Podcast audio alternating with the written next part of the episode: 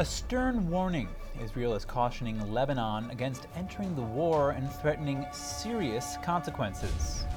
An employee at the Department of Homeland Security is placed on leave. The agency discovers that she was a spokeswoman for the Palestine Liberation Organization.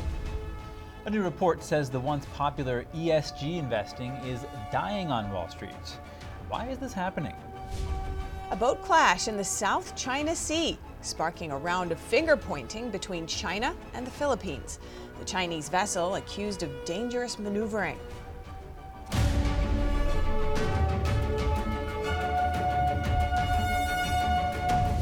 Hello and welcome to NTD News Today. I'm Chris Beers. And I'm Stephanie Cox. We have insights and perspectives on the stories shaping our world.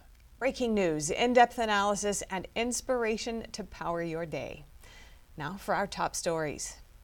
A third convoy of aid trucks passed through the Rafah crossing from Egypt today. Lines of empty trucks could be seen waiting on the Gaza side of the border to collect the aid packages. Humanitarian deliveries through Rafah began on Saturday. Israel agreed on the condition that supplies don't end up in the hands of Hamas. President Biden is joining leaders from Western nations in defending Israel. Heads of state put out a statement Sunday condemning terrorism in the Middle East. On Sunday, Biden joined leaders from Canada, Italy, France, Germany, the UK, and others calling on Hamas to release its hostages. The statement reads The leaders reiterated their support for Israel and its right to defend itself against terrorism and called for adherence to international humanitarian law, including the protection of civilians. This comes as the Israeli Defense Forces evacuate border towns in the north. However, a few Israeli families refuse to leave their homes near the border with Lebanon. I don't evict since my family is here, and she is refusing to evict. Why? You don't uh, afraid? She's afraid, yes, but uh, she loves most the home. Multiple families told reporters they won't evacuate, even amid increasing violence in the region. On Sunday, Prime Minister Benjamin Netanyahu warned Hezbollah against opening a second war front with Israel. If Hezbollah decides to enter the war, it will long for the second Lebanon war they will be making the biggest mistake of their lives. And we will hit them with an unimaginable force. It will mean a devastation for them and the state of Lebanon. Meanwhile, the U.S. State Department is urging all Americans in Lebanon to leave immediately. Commercial flight options are still available. The State Department on Sunday also urged Americans still in Lebanon to prepare for emergencies.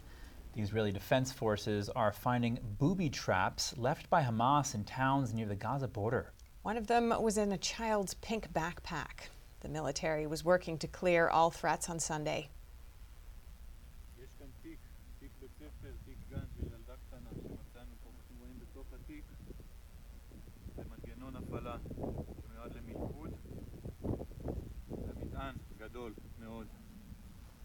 יש פה עוד תאים קטנים on a post on X, an Israeli soldier is seen carefully revealing an explosive in the colorful bag. Booby traps have even reportedly been found underneath dead bodies. Such devices are something the IDF will likely have to contend with inside Hamas tunnel networks. Funeral services were held yesterday for a Detroit synagogue president who was found fatally stabbed at her home. Samantha Woll was a former aide to Congresswoman Elissa Slotkin and a campaign staffer for Michigan Attorney General Dana Nessel, who spoke at her funeral. Samantha Woll may have been the nicest person that I have ever met or will ever meet in my lifetime. Sam did more for our community, our state, our world, our lives in her short time here on earth than most will ever accomplish in a thousand lifetimes over. And her killer will not rob us of the memory of her joy and warmth and kindness that she leaves behind. Detroit's police chief James White said the killing left many unanswered questions. He asked the public to be patient as police examine available evidence. He said the department is using every resource available to further the investigation. Woll's body was found at her home on Saturday morning. A call to police alerted them of a person lying on the ground unresponsive. Samantha Woll was 40 years old and led the Isaac Agree downtown synagogue since 2022. Authorities are investigating a motive and ask the public not to draw quick conclusions.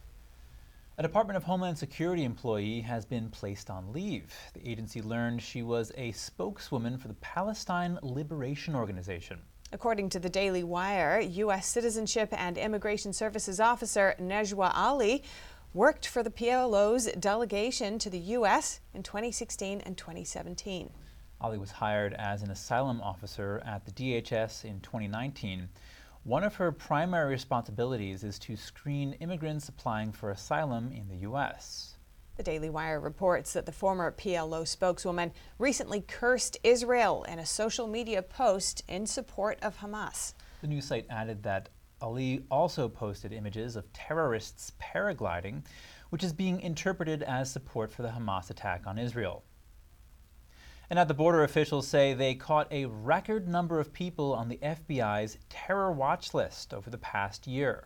That includes 18 encounters in September. Officials revealed the new numbers on Saturday. At the southern border, it totals 169 encounters in fiscal year 2023. That's the highest annual number in the Border Patrol's history.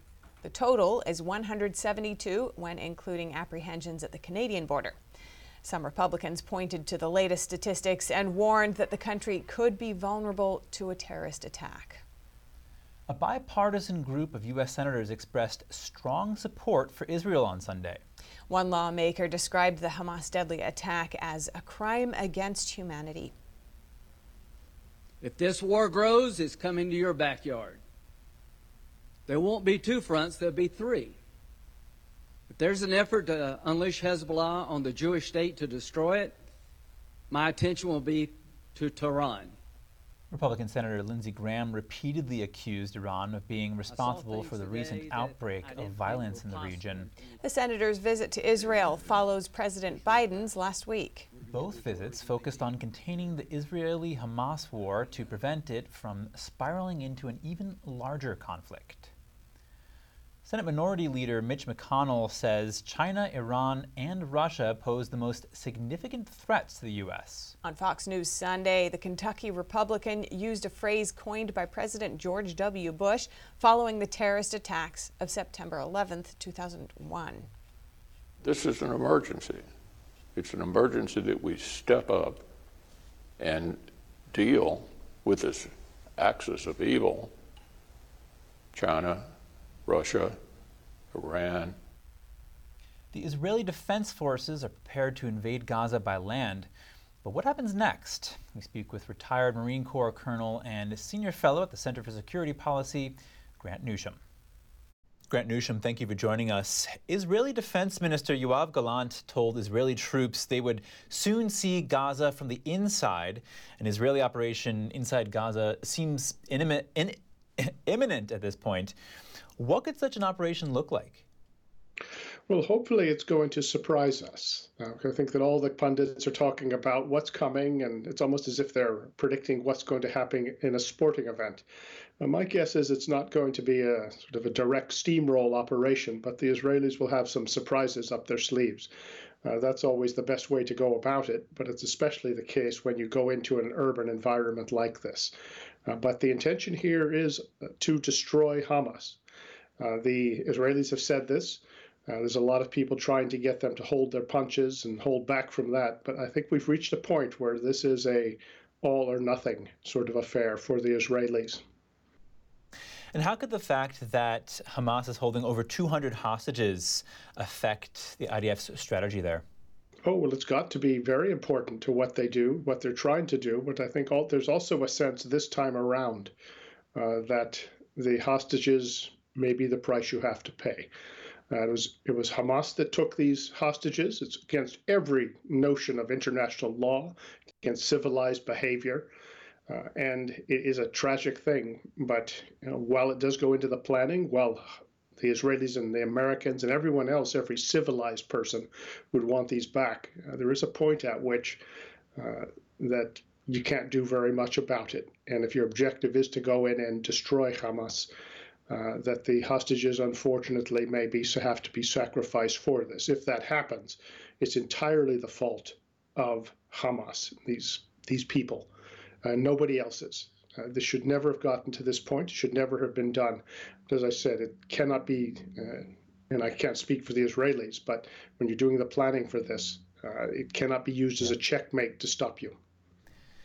Now, the West is distracted by two armed conflicts, if we're just zooming out a little bit here. The Israel and Ukraine wars, as everybody knows. How will this affect U.S. support for Taiwan as China has vowed to take control of the island in the coming years? Well, it's not good for the U.S. It's not good for Taiwan. Xi Jinping might like what likes what he th- sees, however. Uh, you can only handle so many wars at a time. America's tied up in Ukraine, now the Middle East, Israel, Gaza, possibly Iran. Uh, and these are serious things, require a lot of attention. And by definition, the Asia Pacific isn't getting the resources, the attention it deserves. It's a question of hardware, personnel, uh, and also political uh, capital, um, and also just political attention span. And I'm not sure that America is going to be able to give the Pacific the attention it deserves. And when that happens, well, China sees an opportunity, North Korea sees one, and North Korea will operate based on what uh, the Chinese tell it to do. Uh, so this is not looking good. America has been stretched for a long time. It probably hasn't been able to handle even two major conflicts at once, as yeah. it's supposed to do for some years. Yeah. Now, Grant, in an interview over the weekend, Senator Mitch McConnell called China, Russia, and Iran the new axis of evil that the U.S. must deal with. He, say, he said that it was an, uh, an emergency to do so. Should we be looking at all these threats and conflicts as connected and part of the same threat rather than separate? Uh, you do. It, it, looks as though Mitch McConnell has discovered gravity, uh, but it is good to hear him say this. But yes, but you have to look at the whole map when you're considering the threats we face. And by that, I mean the whole globe. And the Russians, Iranians, uh, the Chinese, the North Koreans, uh, the Venezuelans as well, the Cubans, they all share common strategic objectives here, and that is to go after the United States, to go after the free world and bring it down more than a few notches. So there may be differences between these people. They may not like each other in some respects, but at the end of the day, their strategic interests align, and you have to consider what is happen, happening, uh, at least in terms of a generally coordinated uh, effort. And when it comes to the Chinese, uh, the Russians, and the North Koreans, I think it's a whole lot more than just generally coordinated. Uh, there's a sort of a synchronization of interests here. All right, Grant Newsham, thank you very much for your time. Coming up, nine new House Speaker candidates. Who has the best chance? And will Republicans be able to come together on future policy after all this infighting? Will former Vice President Mike Pence keep running for president if he doesn't make it to the third debate? And former Republican Congresswoman Liz Cheney hinting at a potential bid for the 2024 race. We have that and more just after this break.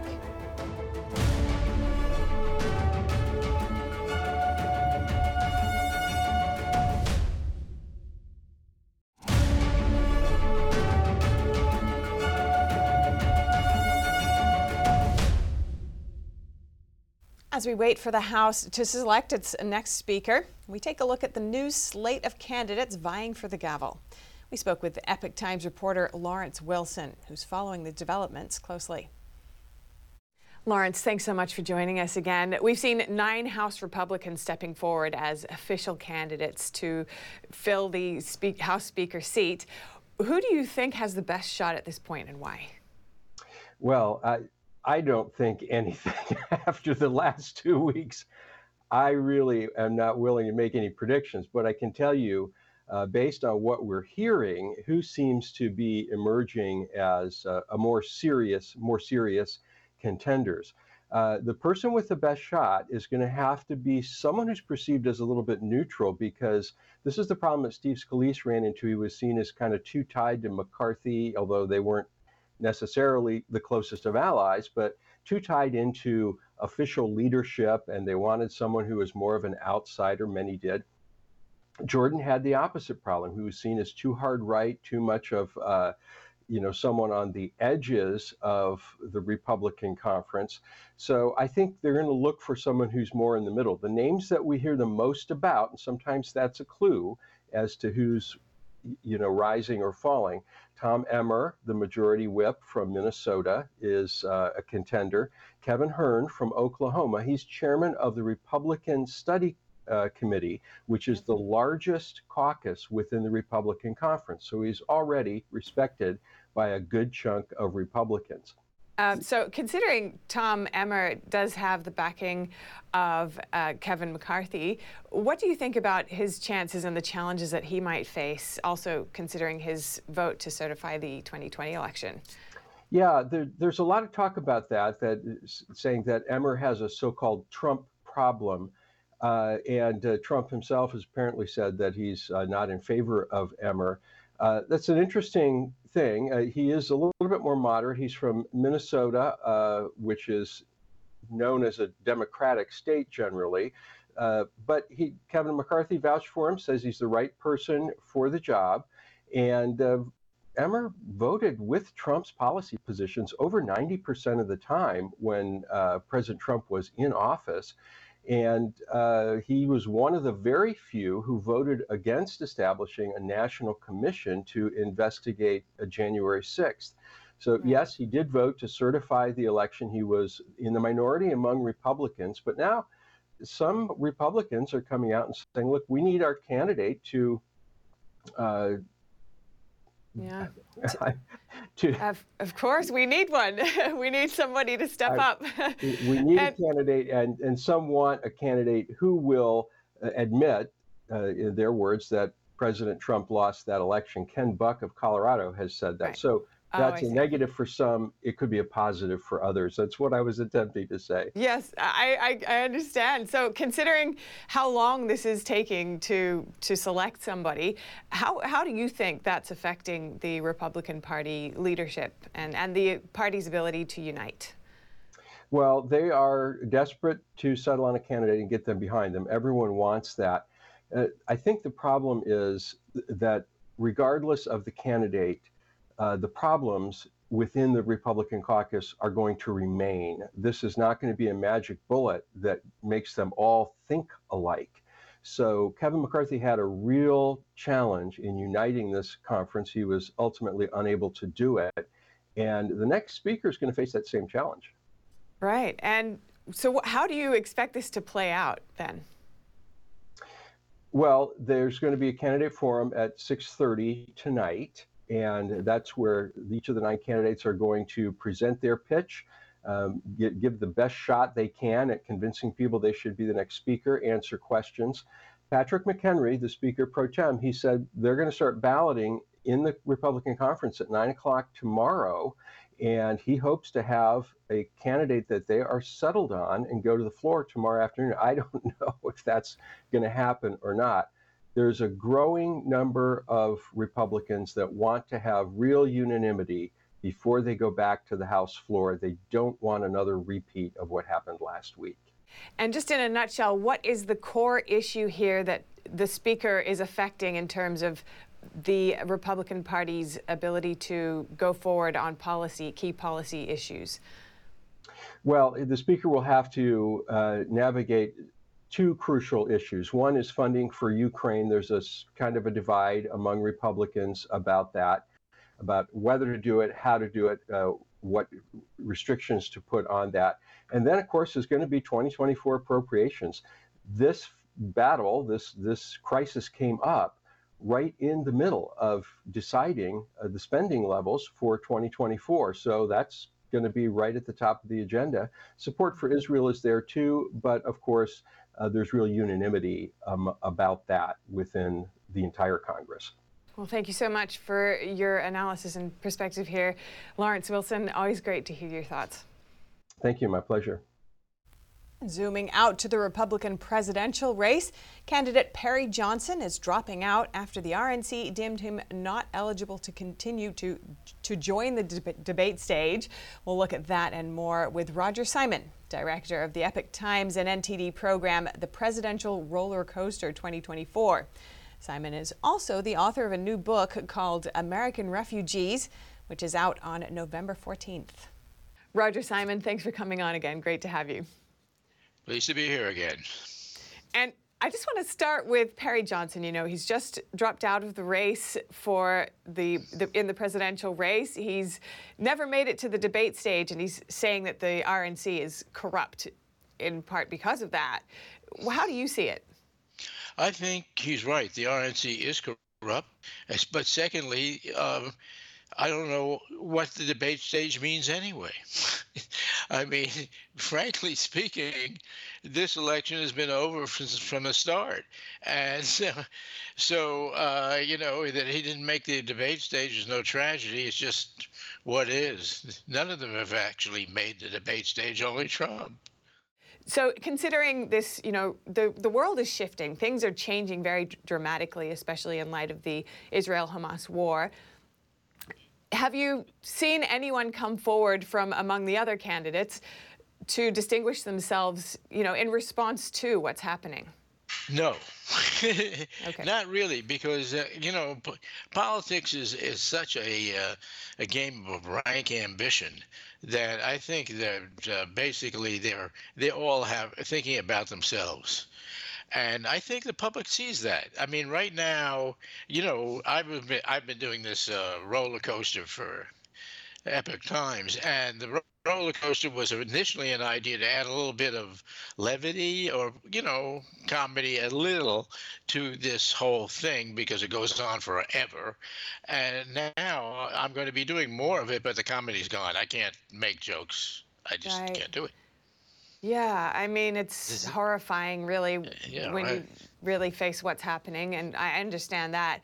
We do have some candidates, though, who've who've had very ardent support for Israel. For example, Nikki Haley, she was always been very intent on, you know, defying uh, Hamas and has she not distinguished herself in some way? How do you think she's? Well, I, you know, it, I guess you could say that, but there, you know, it's it's that's a return to neoconsism in general, and I think, uh, you know. Um, we have to have a little dialing down of war. Not not on the not. I think Israel needs to be backed up 100%. But I, I'm saying that uh, Nikki sounds to me a little bit like we're back in the Dick Cheney land. And okay. I don't think that's the answer. Right now, uh, we have a possibility of world war on our hands. We've got, if, if, if China jumps in and goes after Taiwan, I don't know what, what the world is going to do. Maybe we'll have to all get on uh, Elon Musk's next jet, uh, next rocket ship, and get out of here. You know, so when we're looking at um, Trump's polls, he's he's still very high, and and everybody else is lagging far behind. Why do you think the other candidates continue to run when it, it seems that they don't have a, a chance? Well, you know, the grimmest way to phrase it, which I have, is that they're like vultures flying above uh, Trump, hoping that something will happen that they can swoop down. I mean, that that's the that's the uh, uh, unfortunately, the most logical way of looking at it. I think where I DeSantis, which I'm obviously not, I he's the leading other candidate clearly for uh, for a long time. He should go to Trump and tell him he's willing to go for the vice presidency. Let's run together and get this thing over with, and and and try to unite the country and deal with issues far greater than the me me me of of uh, primary politics. You're on the road, as you mentioned, for the presidential roller coaster series, and you're about to interview Doug Burgum, um, who's not doing so well in the polls. What are you expecting to to speak with him about, and where do you? Well, I'm going to ask him the hard question: Is why are you doing this? Um, because he's got to have a good answer to that. You know, there are several answers. One of the macabre answer is I'm one of the vultures. The other one is The other one is I want to call attention to myself for 2028 or something. But uh, you know, other than that, I don't know what a good answer is. Uh, the, you know, I'm going to be doing it at the Republican Jewish Coalition's annual leadership conference, which is uh, at the end. It starts at the end of this week, and that is going to be an interesting event in and of itself because of what's going on in the world. I mean, how how are all those people going to respond to people marching in the streets of New York in favor of Hamas? Looking at the candidacy right now, all the candidates, who do you expect to drop out next, and, and why would you say that? well, I, I, that's a funny question. I. Uh, I, I really don't know the answer to that. I think that has to do so often that has to do with money, and there's been a lot of rumors that that uh, Vice former former Vice President Mike Pence is out of money and has been lending his own money to his own campaign. So maybe he will be the next to go, but I don't think that's necessarily so because he's running his campaign on hatred of Donald Trump, which is not a very good way to run a campaign, but that's what he's doing. And hatred is such a strong emotion that it may keep him in the ballgame. Right. Looking forward, any you know overall insights for what you expect going forward in this whole campaign? Now you're asking me to be Nostradamus. And I frankly, you know, if you look at the history of Nostradamus, he made a lot of errors. He's over. right. Fair enough. yeah, it's all it's all just prediction and uh, at the moment. we'll have to wait and see. Thank you so much, Roger Simon. Always great to hear your thoughts. Thank you. Former President Trump is now responding to Sidney Powell's guilty plea in the Georgia RICO case.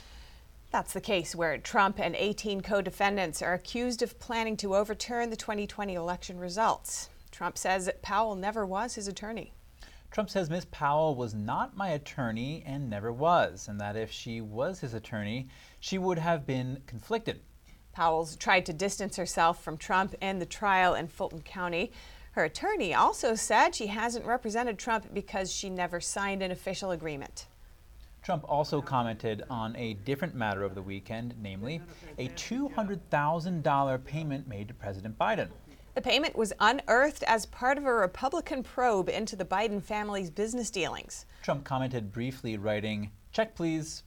The $200,000 check states that the money was for a loan repayment House Republicans argue this direct payment may be the strongest evidence yet that the president has been directly involved in his family's business dealings.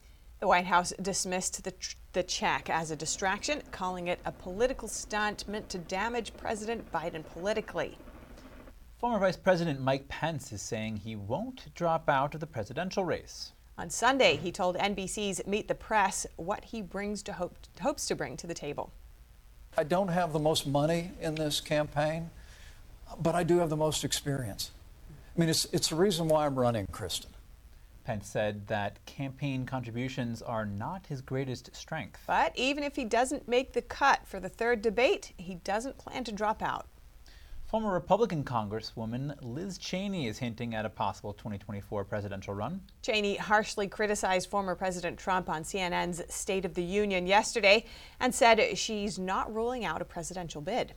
Cheney did not elaborate on her comments. She is unlikely to garner strong support from Republican voters.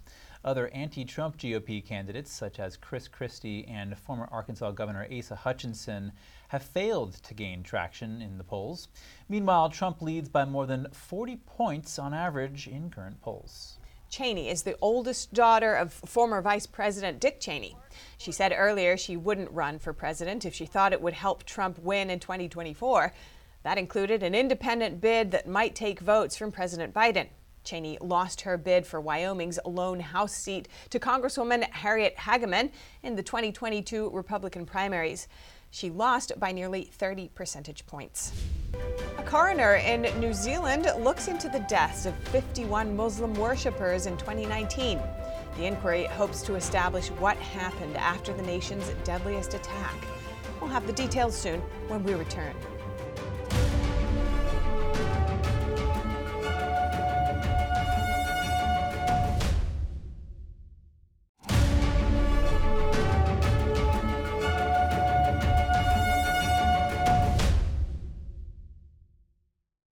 Welcome back. And now for some short headlines. A man suspected of murdering a Maryland state judge is on the run. Authorities released this picture of Pedro Manuel Argote. He is accused of shooting and killing Judge Andrew Wilkinson outside his home in Hagerstown.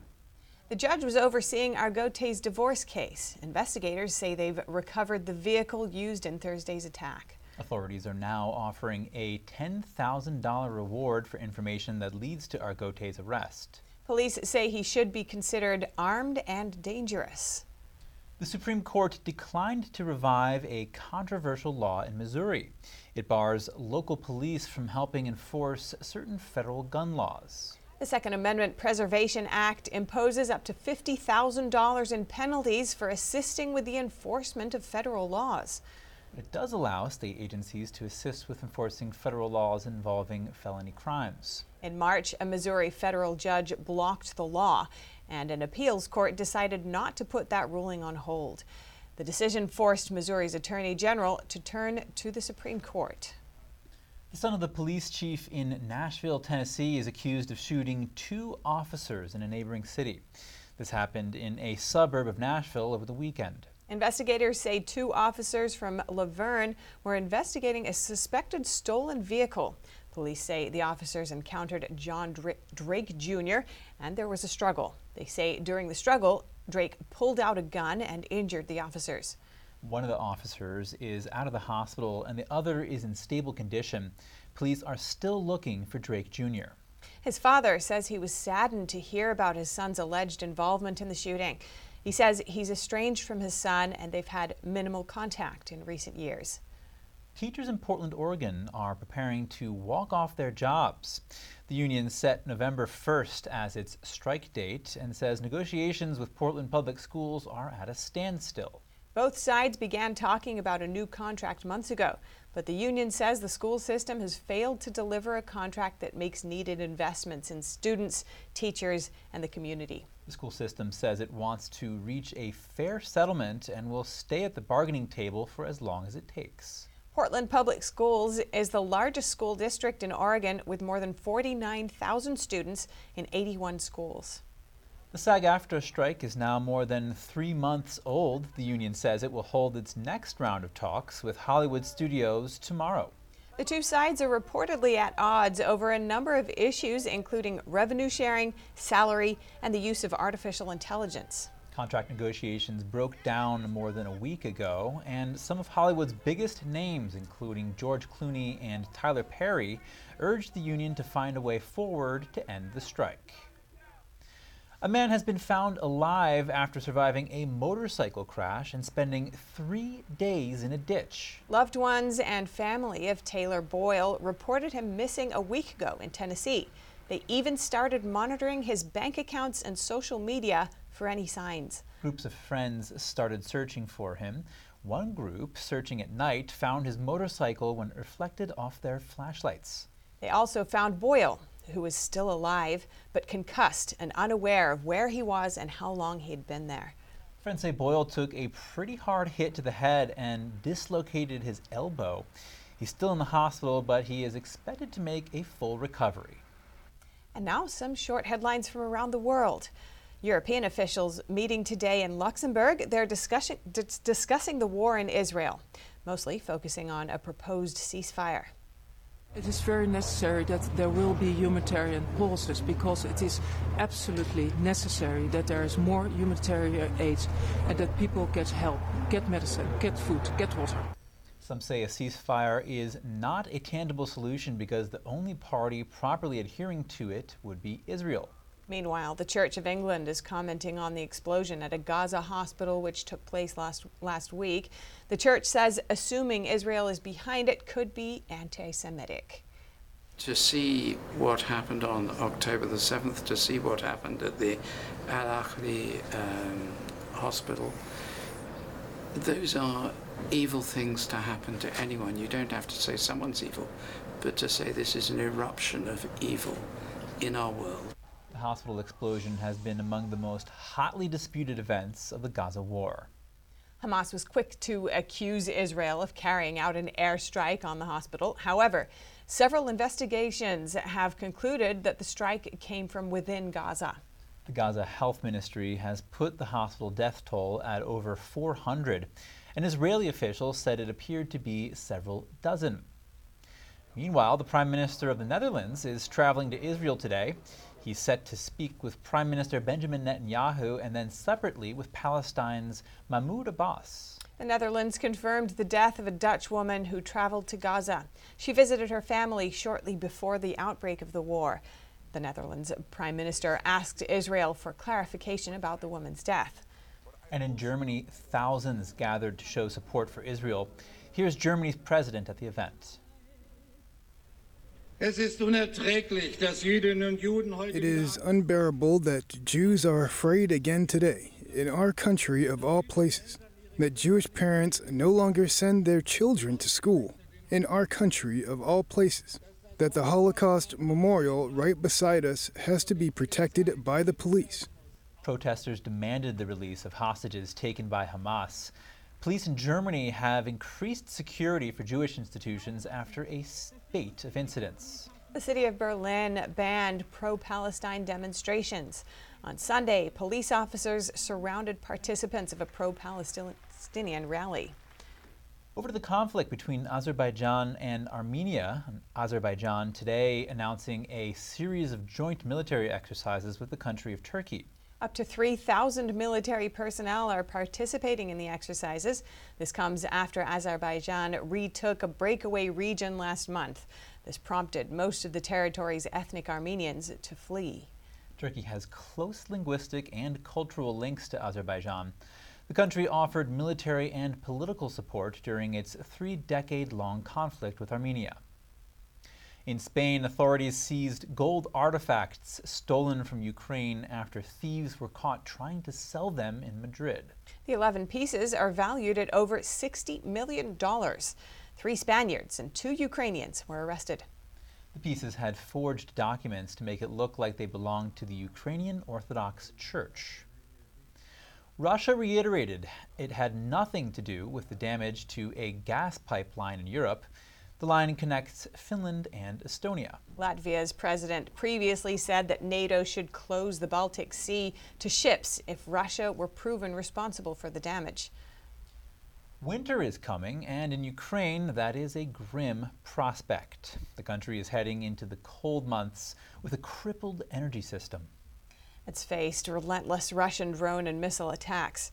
That leaves parts of the network more vulnerable than a year ago. Here's the story.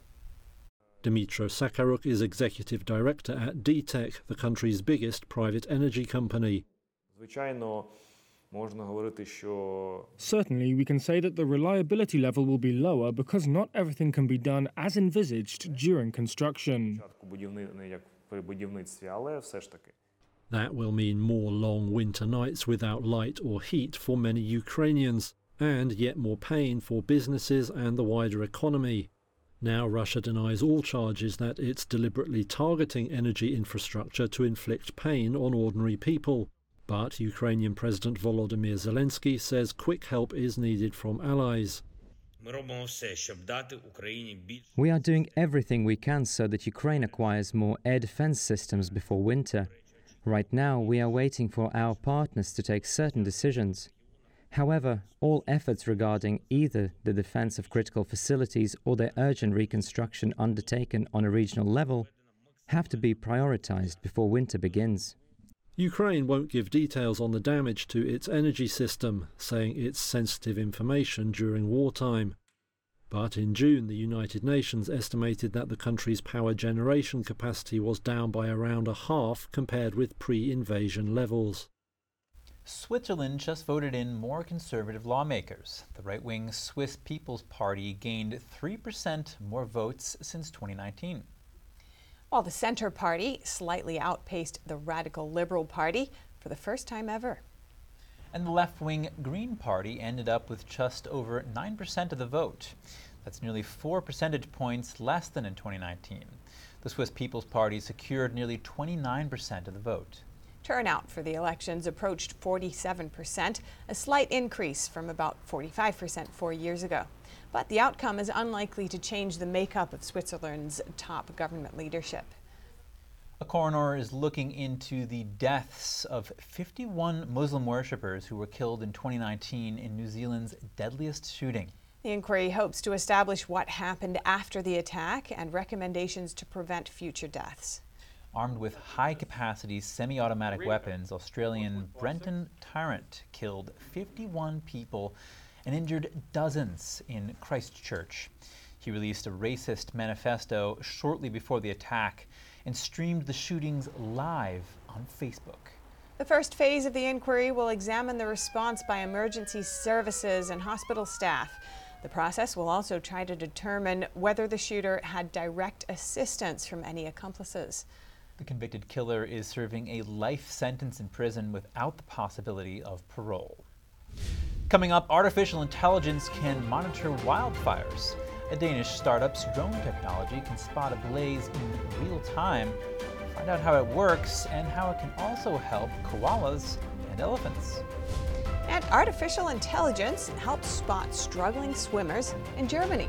But many still appreciate a watchful human eye. More shortly here on NTD News Today.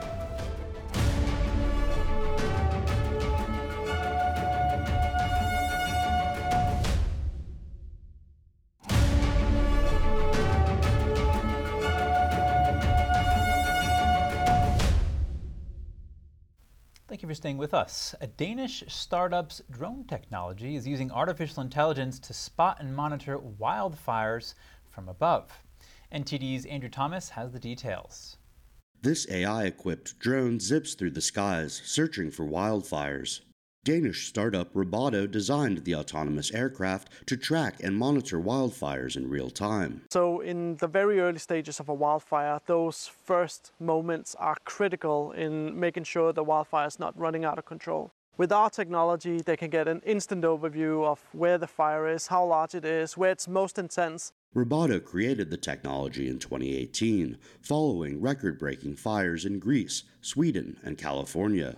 Large scale wildfires can rapidly consume responder resources. Last summer, actually, Turkey simply ran out of uh, aerial assets to keep up with all the wildfires going on. So we definitely see this as a, as a market where we can come in and help the firefighters make sure that uh, they have an eye on everything going on. In a small wooded area on the outskirts of Aalborg, Robotto demoed its drone. The aircraft searches a predetermined area. Its thermal camera sends data to an AI processing unit. Within minutes, the autonomous aircraft's AI identified a small campfire. So once we started the mission, we quickly found the wildfire.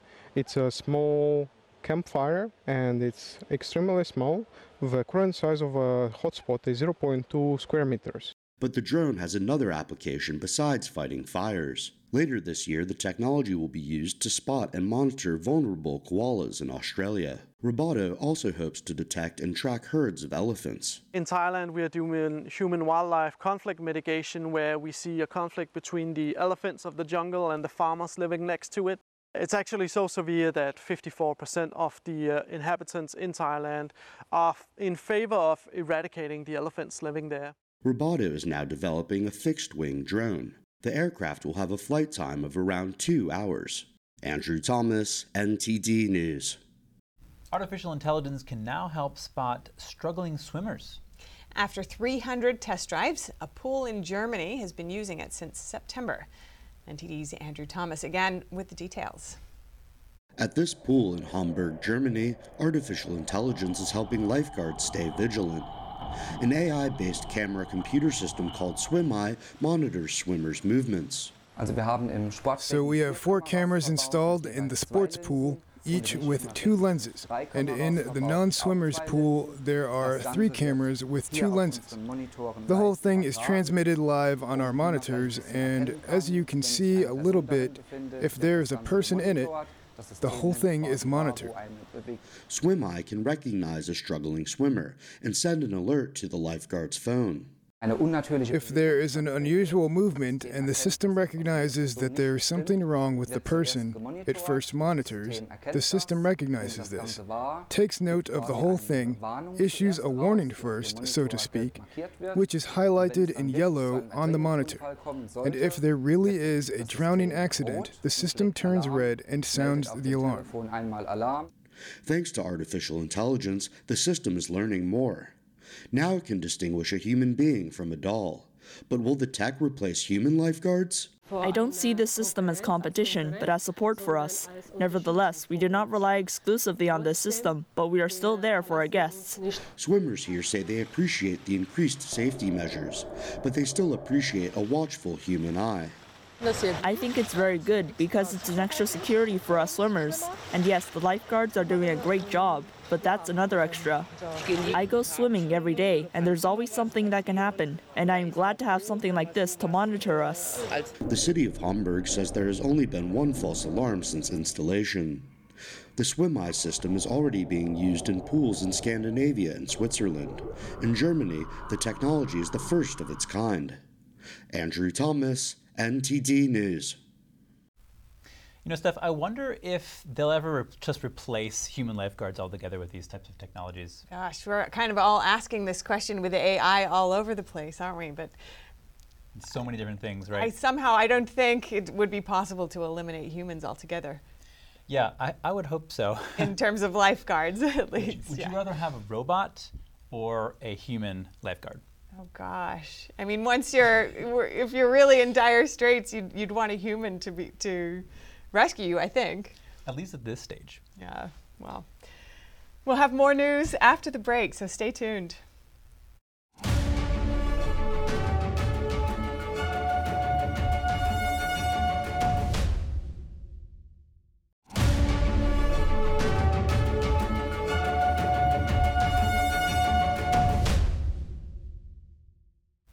Back to the news. House Republicans are back at the drawing board today for the third time meeting to elect a new speaker nominee.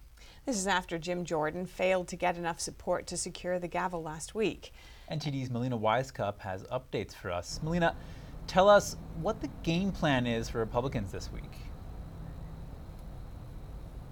Hi, Chris. Hi, Steph. So, definitely, House Republicans have a lot of pressure on them during this week, entering the third week without a House Speaker. So, the game plan as of today is that they'll meet tonight at 6:30, once again behind closed doors, to choose their third nominee for Speaker. Tonight is just a candidate forum to where the candidates will be able to lay out their plans, their vision for the party, and try to separate themselves from the other candidates. And then tomorrow they'll meet in the morning for electing that nominee, and we'll really be looking at how that votes that vote unfolds for the nominee because that could be indicative of what what we can expect to see later on the House floor. Patrick McHenry, the Speaker pro temp, wants to bring this up for a floor vote at some point this week. But the reason why we're going to be looking at that internal vote for the nominee is because just like we saw with Steve Scalise and Jim Jordan, they fell far shy of the votes that they would need to secure the gavel, and that resulted in them stepping away from the nomination and having to go back to the drawing board once again for Republicans. So that's why we're really going to be looking at how this internal meeting and this internal vote unfolds this week. And so, Melina, as far as who has entered the race, there are folks from all aspects of the party, some more moderate, others more conservative, and they're not all in leadership. Tell us more about who has entered the race so far. Yeah, that's a key point, Steph. So there are nine people who have jumped in this race so far. And like you mentioned, yes, some of them are not in leadership at all. Others are in the lower ranks of leadership. The highest ranking leadership member that is actually in the race is Tom Emmer, which is not really a household name, but he's right now, he's the Republican whip, and McCarthy has already thrown his support behind him. But the thing with Emmer is that some of the votes that he's taken that aren't as conservative as the most conservative faction of the party, that could cause trouble for him and create more chaos within the party. Uh, things th- these are votes such as when he voted to codify the same-sex marriage uh, back last year. He also supports Ukraine aid. These are just things that the most conservative end of the Republican Party just aren't willing to go for. So if he is the elected nominee, this could cause some problems and could delay the process a little bit longer. But the question is, could they also be eager enough to see a candidate um, be elected to take the gavel that they're willing to give up their differences and be willing to unify behind one candidate, even if it's one that is not, you know, um, that you know accepted by the entire conference. Now, of the, of the other members, the ones who are lesser known, there are a couple of them uh, Dan Meuser, Pete Sessions, Jack Bergman. These are people you don't necessarily hear too much from. But one interesting one is Byron Donald. So he is a constant media talking figure. He also is one of the most conservative members that's actually running here. He was one of the, the only one of these nine candidates running he was the only one that actually originally opposed McCarthy back in January and forced him to make those concessions to take the gavel. So we're definitely looking to see exactly where the most conservative end of the party is throwing their support uh, during this round. Will that be behind someone like Byron Donalds, or will they be willing to give up their differences and go behind a more moderate candidate like a Tom Emmer or a Kevin Hern? Steph? Yeah, all interesting questions. Thank you so much, Melina. Great to hear your insights. A potential $105 billion package to fund Ukraine and Israel in their respective wars would come as the U.S. has $33 trillion of debt. We speak with economic and national security analyst Antonio Graceffo about the impact this spending could have at home and abroad. Antonio Graceffo, thank you for joining us again. President Biden has requested $105 billion to help Israel and Ukraine. What will the impact of this proposed spending be on these two wars? Uh, as for Ukraine, it's very important that the U.S. continue its support for Ukraine, or else Ukraine is going to fall. Uh, with uh, Israel, they have a very capable military, but they need our help with munitions. Got it. And how does the cost of helping our allies and strategic partners win these wars compare to the cost of winning wars like these ourselves? Yeah, that's a very good point. Is that by giving this aid to these other countries, we're avoiding going into a war, which could run into hundreds of billions, maybe even trillions of dollars at this point. So it sounds like uh, getting into it ourselves would be more expensive? Yes, getting into it ourselves would be much more expensive. Also, Americans would die. So, as it is right now, the United States is combating Russia without any Americans dying and at a relatively low cost. Now, the U.S. national debt is expected to surpass $43 trillion by 2033. How much longer can spending like this go on? Uh, that's a very good question. Uh, nobody actually knows. The U.S. tends to overspend. We, we have a deficit each year, then the deficit gets rolled into the debt. The debt keeps growing, um, and we can print dollars uh, to pay off our debts, and the U.S. government can tax the population you know, to to back our dollars. Uh, is there a limit? Uh, as an economist, I would say we're at a very dangerous level, and we need to start curbing our spending and start looking at a way to bring down the debt. Now, Janet Yellen is talking about raising taxes to fund the nation's spending. Of course, raising taxes can disincentivize economic growth. At what point does raising them become counterproductive here? When the government raises taxes, this increases the cost for businesses. And so, if you were planning to start a new business, you want it to be profitable, you compare the cost to what you think is the revenue.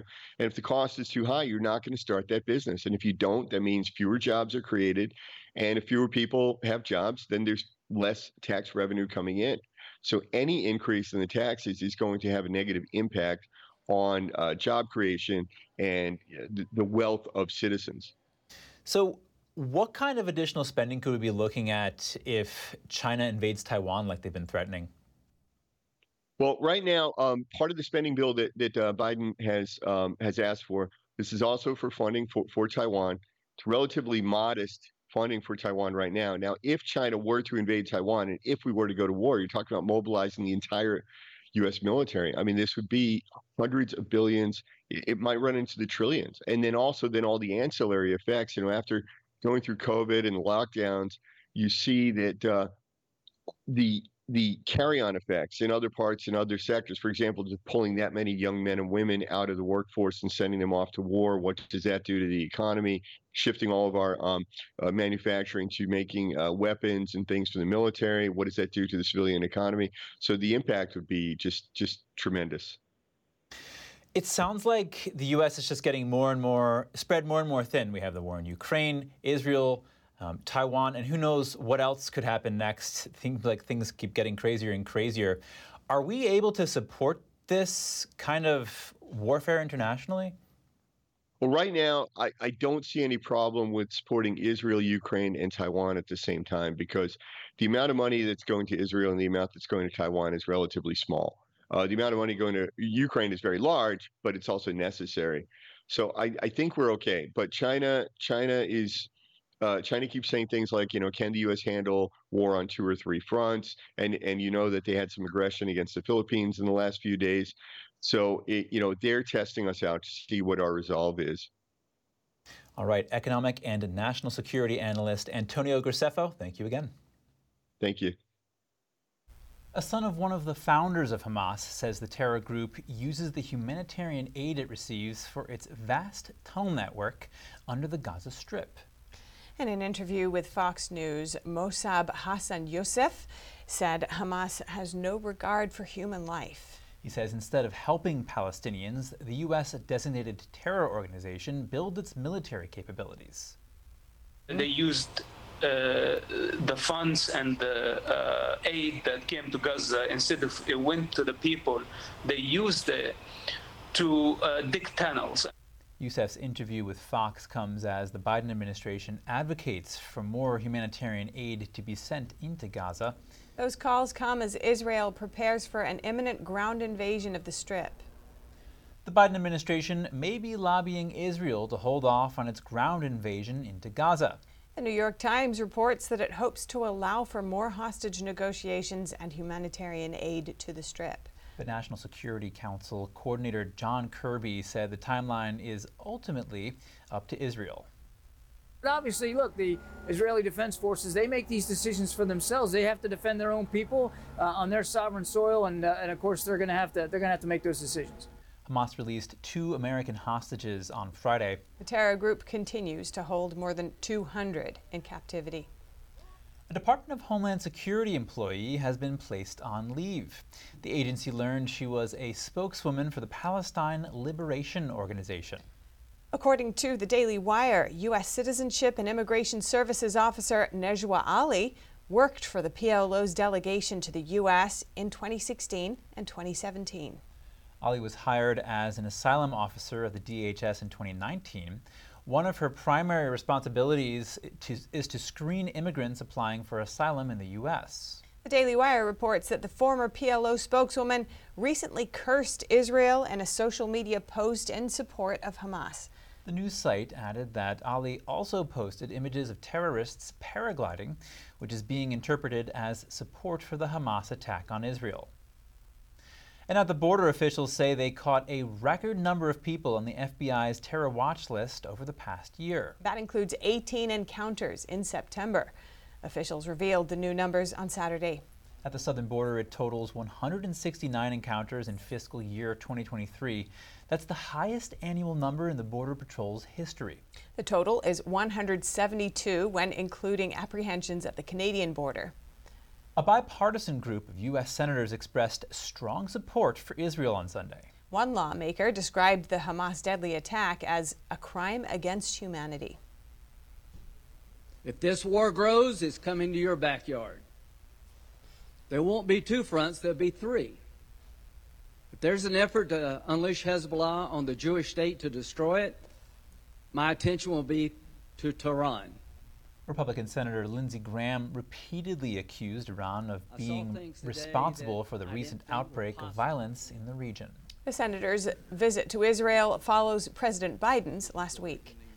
Both visits focused on containing the Israel Hamas war to prevent it from spiraling into an even larger conflict. Senate Minority Leader Mitch McConnell says China, Iran, and Russia pose the most significant threats to the U.S. On Fox News Sunday, the Kentucky Republican used a phrase coined by President George W. Bush following the terrorist attacks of September 11, 2001. This is an emergency. It's an emergency that we step up and deal with this axis of evil China, Russia, Iran. Coming up, Coca Cola appears to withdraw support for Black Lives Matter, likely over BLM members' stances on Hamas and Israel. ESG investing is facing problems. The money going into ESG funds in the United States has stagnated. More in just a moment here on NTD News Today.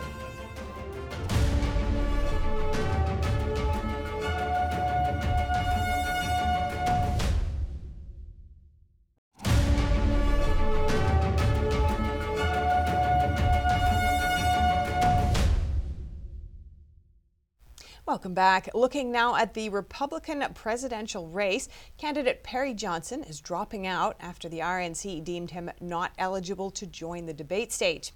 We'll look at that and more with Roger Simon, director of the Epoch Times and NTD program, The Presidential Roller Coaster 2024.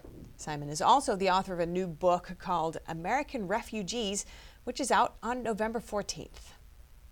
Roger Simon, thanks for coming on again. Great to have you. Pleased to be here again. And I just want to start with Perry Johnson. You know, he's just dropped out of the race for the, the, in the presidential race. He's never made it to the debate stage, and he's saying that the RNC is corrupt in part because of that. How do you see it? I think he's right. The RNC is corrupt. But secondly, um, I don't know what the debate stage means anyway. I mean, frankly speaking, this election has been over from, the start. And so, so uh, you know, that he didn't make the debate stage is no tragedy. It's just what is. None of them have actually made the debate stage, only Trump. So, considering this, you know, the, the world is shifting. Things are changing very dramatically, especially in light of the Israel Hamas war. Have you seen anyone come forward from among the other candidates to distinguish themselves, you know, in response to what's happening? No, okay. not really, because uh, you know p- politics is, is such a uh, a game of rank ambition that I think that uh, basically they're they all have thinking about themselves. And I think the public sees that. I mean, right now, you know, I've been I've been doing this uh, roller coaster for Epoch Times, and the roller coaster was initially an idea to add a little bit of levity or you know comedy a little to this whole thing because it goes on forever and now i'm going to be doing more of it but the comedy's gone i can't make jokes i just right. can't do it yeah, I mean, it's horrifying, really, yeah, when right. you really face what's happening, and I understand that. We do have some candidates, though, who've who've had very ardent support for Israel. For example, Nikki Haley, she was always been very intent on, you know, defying uh, Hamas and has she not distinguished herself in some way? How do you think she's? Well, I, you know, it, I guess you could say that, but there, you know, it's it's that's a return to neoconsism in general, and I think, uh, you know. Um, we have to have a little dialing down of war. Not not on the not. I think Israel needs to be backed up 100%. But I, I'm saying that uh, Nikki sounds to me a little bit like we're back in the Dick Cheney land. And okay. I don't think that's the answer. Right now, uh, we have a possibility of world war on our hands. We've got, if, if, if China jumps in and goes after Taiwan, I don't know what, what the world is going to do. Maybe we'll have to all get on uh, Elon Musk's next jet, uh, next rocket ship, and get out of here. You know, so when we're looking at um, Trump's polls, he's he's still very high, and and everybody else is lagging far behind. Why do you think the other candidates continue to run when it, it seems that they don't have a, chance? Well, you know, the grimmest way to phrase it, which I have, is that they're like vultures flying above uh, Trump, hoping that something will happen and they can swoop down. I mean, that that's the that's the uh, uh, unfortunately, the most logical way of looking at it. I think were I DeSantis, which I'm obviously not, I he's the leading other candidate clearly for uh, for a long time. He should go to Trump and tell him he's willing to go for the vice presidency. Let's run together and get this thing over with, and and and try to unite the country and deal with issues far greater than the me, me, me of of uh, primary politics. You're on the road, as you mentioned, for the presidential roller coaster series, and you're about to interview Doug Burgum, um, who's not doing so well in the polls. What are you expecting to to speak with him about, and what do you? Well, I'm going to ask him the hard question: Is why are you doing this? Um, because he's got to have a good answer to that. You know, there are several answers. One of the macabre answer is I'm one of the vultures. The other one is. The other one is I want to call attention to myself for 2028 or something. But uh, you know, other than that, I don't know what a good answer is. Uh, the, you know, I'm going to be doing it at the Republican Jewish Coalition's annual leadership conference, which is uh, at the end. It starts at the end of this week, and that is going to be an interesting event in and of itself because of what's going on in the world. I mean, how how are all those people going to respond to people marching in the streets of New York in favor of Hamas? looking at the candidacy right now, all the candidates, who do you expect to drop out next, and, and why would you say that? well, I, I, that's a funny question. I, uh, I, I really don't know the answer to that. I think that has to do. So often that has to do with money, and there's been a lot of rumors that that uh, Vice former former Vice President Mike Pence is out of money and has been lending his own money to his own campaign. So maybe he will be the next to go, but I don't think that's necessarily so because he's running his campaign on hatred of Donald Trump, which is not a very good way to run a campaign, but that's what he's doing. And hatred is such a strong emotion that it may keep him in the ballgame. Right. Looking forward, any you know overall insights for what you expect going forward in this whole campaign? Now you're asking me to be Nostradamus. And I frankly, you know, if you look at the history of Nostradamus, he made a lot of errors. He's over. right. Fair enough. yeah, it's all it's all just prediction and uh, at the moment. we'll have to wait and see. Thank you so much, Roger Simon. Always great to hear your thoughts. Thank you. Coca Cola has removed a post on its website that supported Black Lives Matter. BLM members have drawn criticism for their apparent support for Hamas. An archived version of the webpage shows Sprite voicing support for BLM in 2020. The Coca Cola subsidiary also appeared to pledge a $500,000 donation to the group. A current version of the webpage omits that information. According to archive.org records, the company changed the page on October 20 and 21. The deletion came after Senator Ted Cruz referenced the Coca Cola webpage, linking its support for Black Lives Matter to backing Hamas. A Texas Republican said the company had been, quote, caught red handed after the page was altered. Is the sun setting on environmental, social, and governance investing, or ESG? Data shows that ESG is showing signs of significant decline in the U.S. Now, here live to tell us more is NTD Business host Don Ma. Don, welcome. Are we starting to see ESG uh, disappear from the investing world? Well, Steph, you know, I think I can say with a degree of certainty that it's showing signs of decline. At the very least, the term ESG is not as it once was. Uh, some are even saying that the market for environmental, social, and corporate governance investing is fundamentally broken. And, and Steph, here's some data points that uh, show a potential decline for ESG. I mean, the numbers speak for themselves here. The total flow of investments into U.S. ESG funds has been zero to uh, slightly in the negative ac- actually since the first quarter of 2022. Um, this is according to CNN data. And in the US, assets under management in ESG funds actually declined $24 billion from the second quarter to the end of September. So those are just some points for your reference. Why are we seeing a decline when just a few years ago ESG was so popular?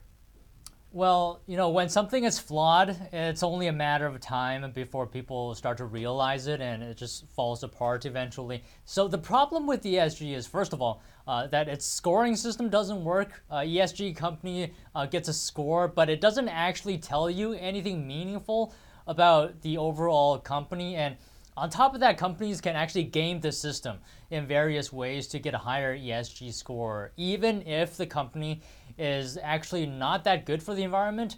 Uh, sometimes you have a fracking company getting an A plus on the environment, and you have a company like like Netflix getting a D minus on the environment, or you can have an electric car company like Tesla getting a lower ESG score than an oil company. You know, it just doesn't make sense. So, how does ESG investing perform in terms of returns?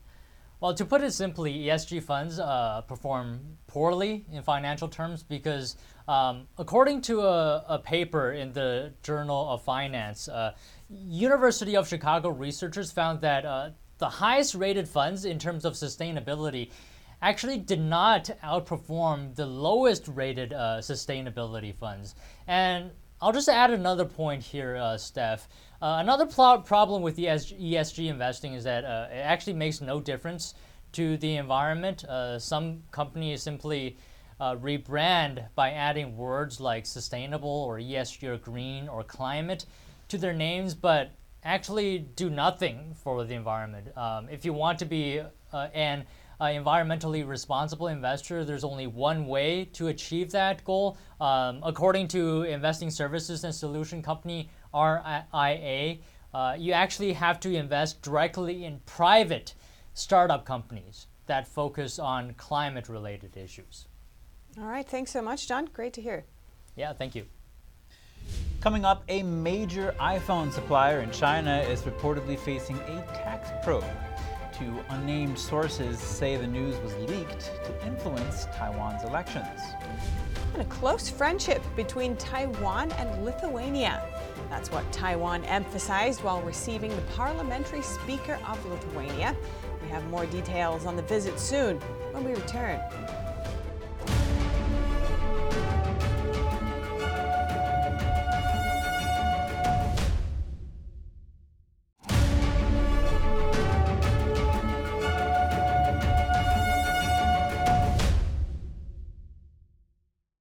Thank you for staying with us. Accusations fly between China and the Philippines after a collision in the disputed waters of the South China Sea. Chinese vessels blocked Philippine boats from providing support to forces in the area. Here's that story. Armed forces of the Philippines released this video showing the Chinese vessel grazing the hull of the Philippines boat. The collision occurred during the Philippines' resupply mission to troops stationed on a rusted World War II era transport ship used as an outpost on the shoal. China's Coast Guard said they were lawfully blocking the boat from transporting illegal construction materials to the warship. Manila responded by condemning in the strongest degree the dangerous blocking maneuvers of the Chinese vessel. The U.S. sided with the Philippines, offering support to its ally. In a statement on Sunday, the U.S. State Department said China's actions amounted to repeated harassment in the South China Sea and that they were dangerous and unlawful. Beijing claims sovereignty over almost the entire South China Sea, including parts of the exclusive economic zones of Brunei, Indonesia, Malaysia, the Philippines, and Vietnam. The Permanent Court of Arbitration in 2016 said China's claims had no legal basis. Following that, the Philippines says it will use all available diplomatic means with China, including summoning the Chinese envoy and issuing a formal protest. The Philippine government has in the past attempted to address maritime issues with China through their communication hotline, but this mechanism had proven rather limited. Foxconn, a major supplier of Apple's iPhones, is facing a tax probe in China. Reuters reported that two sources close to Foxconn confirmed the news. A Chinese state run media previously ran a report on the probe. The sources say the report was intended to influence Taiwan's upcoming elections. Shares in iPhone maker Foxconn tumbled on Monday. They fell as much as 3% in morning trade. The slide followed a weekend report that the firm faces investigation by watchdogs in China. That includes tax audits and probes over land use. Foxconn said in a statement Sunday that legal compliance was a fundamental principle and it would actively cooperate with the relevant authorities. The Taiwan based firm makes most iPhones at a factory in China's Henan province. It employs around 200,000 people there, but also has smaller plants in the south of the country. On Monday, it declined to comment further on the reports. But it all comes less than three months before Taiwan votes in presidential and parliamentary elections. Foxconn's billionaire founder, Terry Gou, is among those running. Welcome back, and now we turn to some more updates from Asia. South Korea, Japan, and the United States launched a joint air exercise near the Korean Peninsula. That was the first such cooperation between the three allies. According to South Korea's Air Force, the drill aimed to expand the country's response capabilities against North Korea's nuclear threats. A B 52 bomber and fighter jets from all three countries joined the exercise. The U.S. and South Korea also completed a joint anti submarine exercise called Silent Shark near the U.S. naval base in Guam. At the Camp David summit in August, the three leaders agreed to carry out annual exercises and set up a hotline for crisis communications.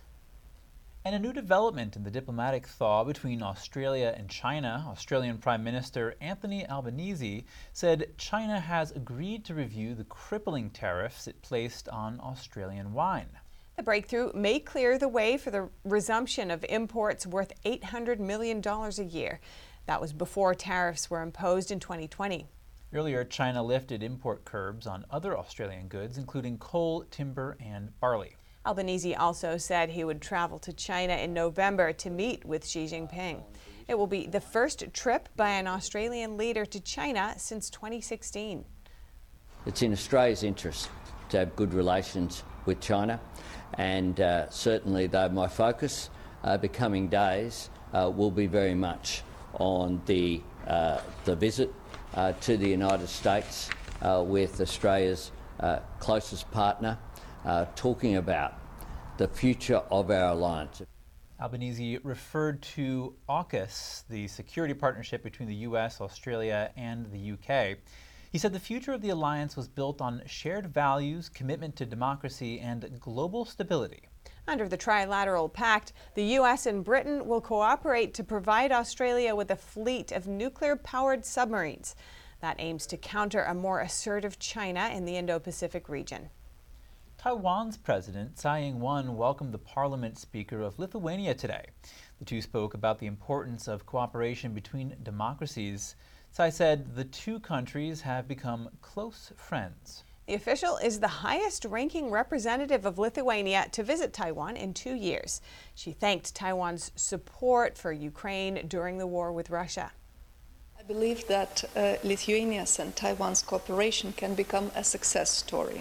Today, one can feel that we are a litmus test for many countries in Europe. Our common efforts, I believe, should prove that democracies working together strengthen each other and offer tangible results for the common good of their people. The speaker was asked if her visit would cause Beijing to put more pressure on Lithuania.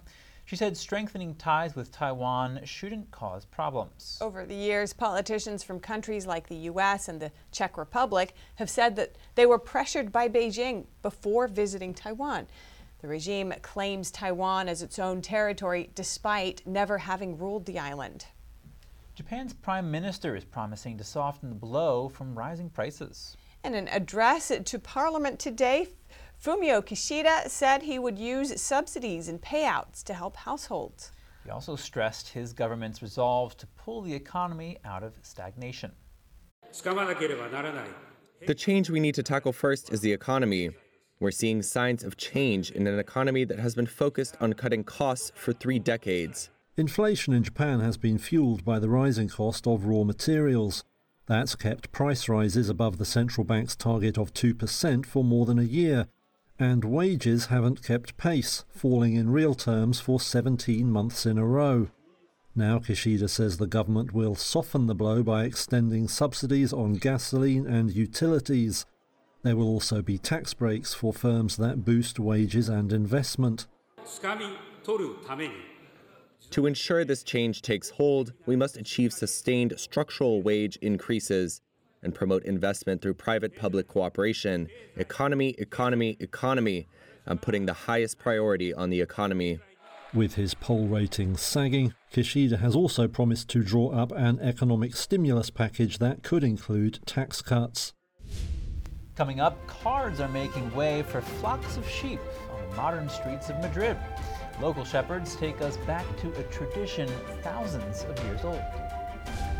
And romance gets a boost when a French farmer pops the question in giant letters written in a field. More shortly on the unique marriage proposal here on NTD News Today.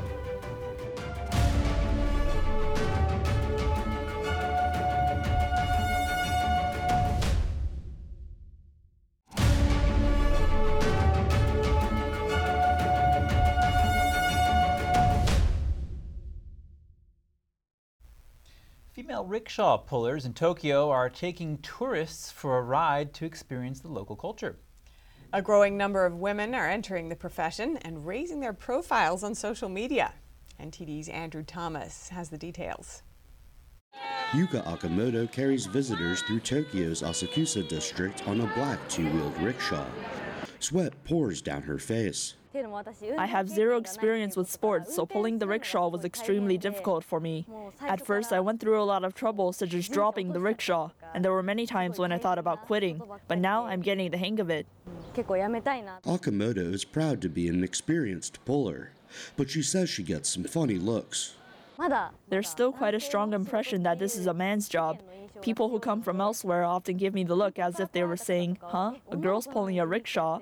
The name of Rickshaw Girls may have gained some popularity in Asakusa area recently, but I want to raise the profile even more. Almost 30% of the pullers at Akamoto's employer, Tokyo Rickshaw, are women. The president of Tokyo Rickshaw says it can create a comfortable atmosphere for female customers. The first girl was cool. Since we posted videos of her on social media, many girls have followed suit and joined us. Now we have about 25 female drivers, and we need to increase the number even more. Currently, we have 90 drivers, so women make up less than half. Both male and female pullers use social media to build their popularity and win repeat customers. Some request them personally, even from overseas. The rickshaw driver I rode with a year ago told me they also post videos on social media.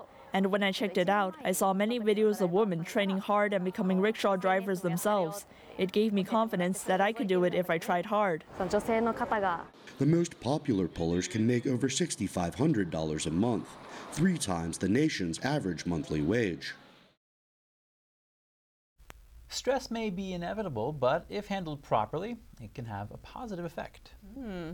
These five simple practices can transform your experience of daily life and reduce stress levels. Here's NTD's Gina Marie with Strong Mind and Body.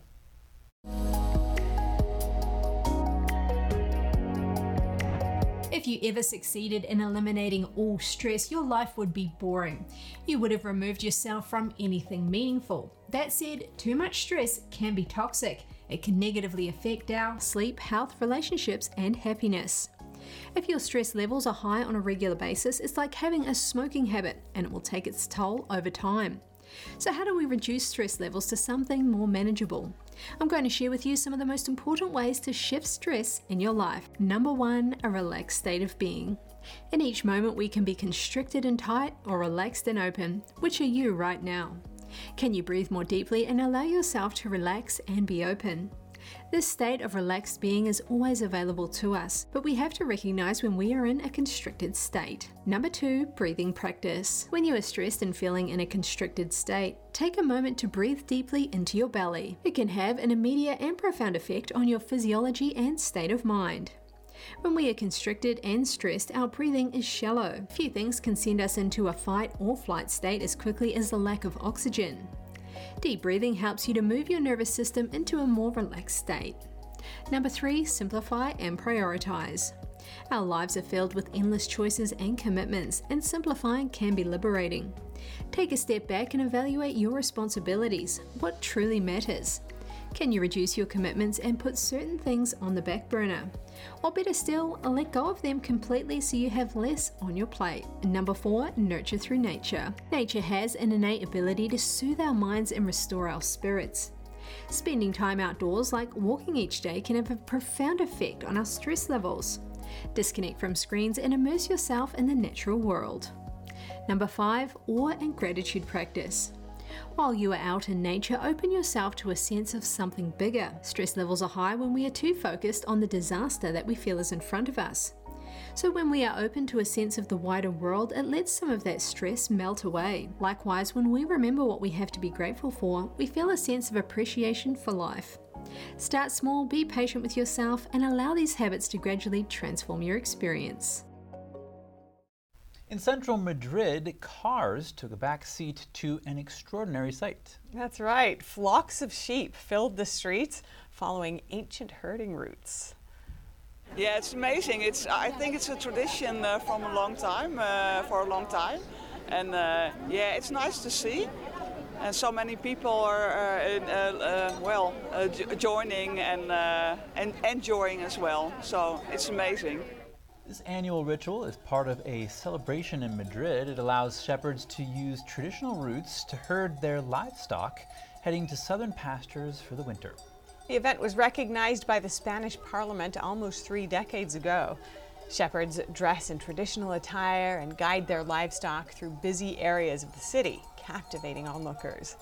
Just a few centuries ago, the route would have taken them through quiet countryside, but today it sees them traverse some of the busiest areas of the city. Love takes a creative turn in northern France. A farmer planned a breathtaking marriage proposal for his partner. Here's his fiancée recalling her surprise. Et qui devait m'amener dans les plaines. Donc on est allé dans les plaines. We went to a field and there was a man waiting for us with a drone. He flew the drone and as it went up the field, I saw a message that read, "Will you marry me?" in giant letters? And then my now future husband kneeled down and asked me to marry him. And of course, I said yes. s'est mis à genoux et m'a demandé en mariage. Et bien entendu, bah, j'ai dit oui. Proposal for a year using a tractor and brush cutters. He wrote the almost 600 foot long phrase in the five acre field. He popped the question last week by inviting his partner of eight years to take a walk into the fields of flowers. As they arrived, a man flew a drone overhead, capturing video of the giant letters. Wow, incredible. Oh, how sweet is that? I know, it's so adorable. Have you ever heard of any other crazy proposal ideas? Um, I haven't heard too many, I, I've got to say. What about you? Well, there was somebody who proposed on live TV once. Oh, yes, I have heard about things like that. I mean, that really ups the ante, doesn't it? yes, exactly. I just wonder what waited what what made him take so long. He he waited eight years. Oh, this guy, yeah. Well, perhaps he was planning the the design of the the field and the artwork that it sounds like it was. Right, the perfect proposal. Right. That's all for today's news. Thanks for tuning in. Feel free to reach out to us with any news tips or feedback at news.today at ntd.com. And we'll be back with more stories tomorrow.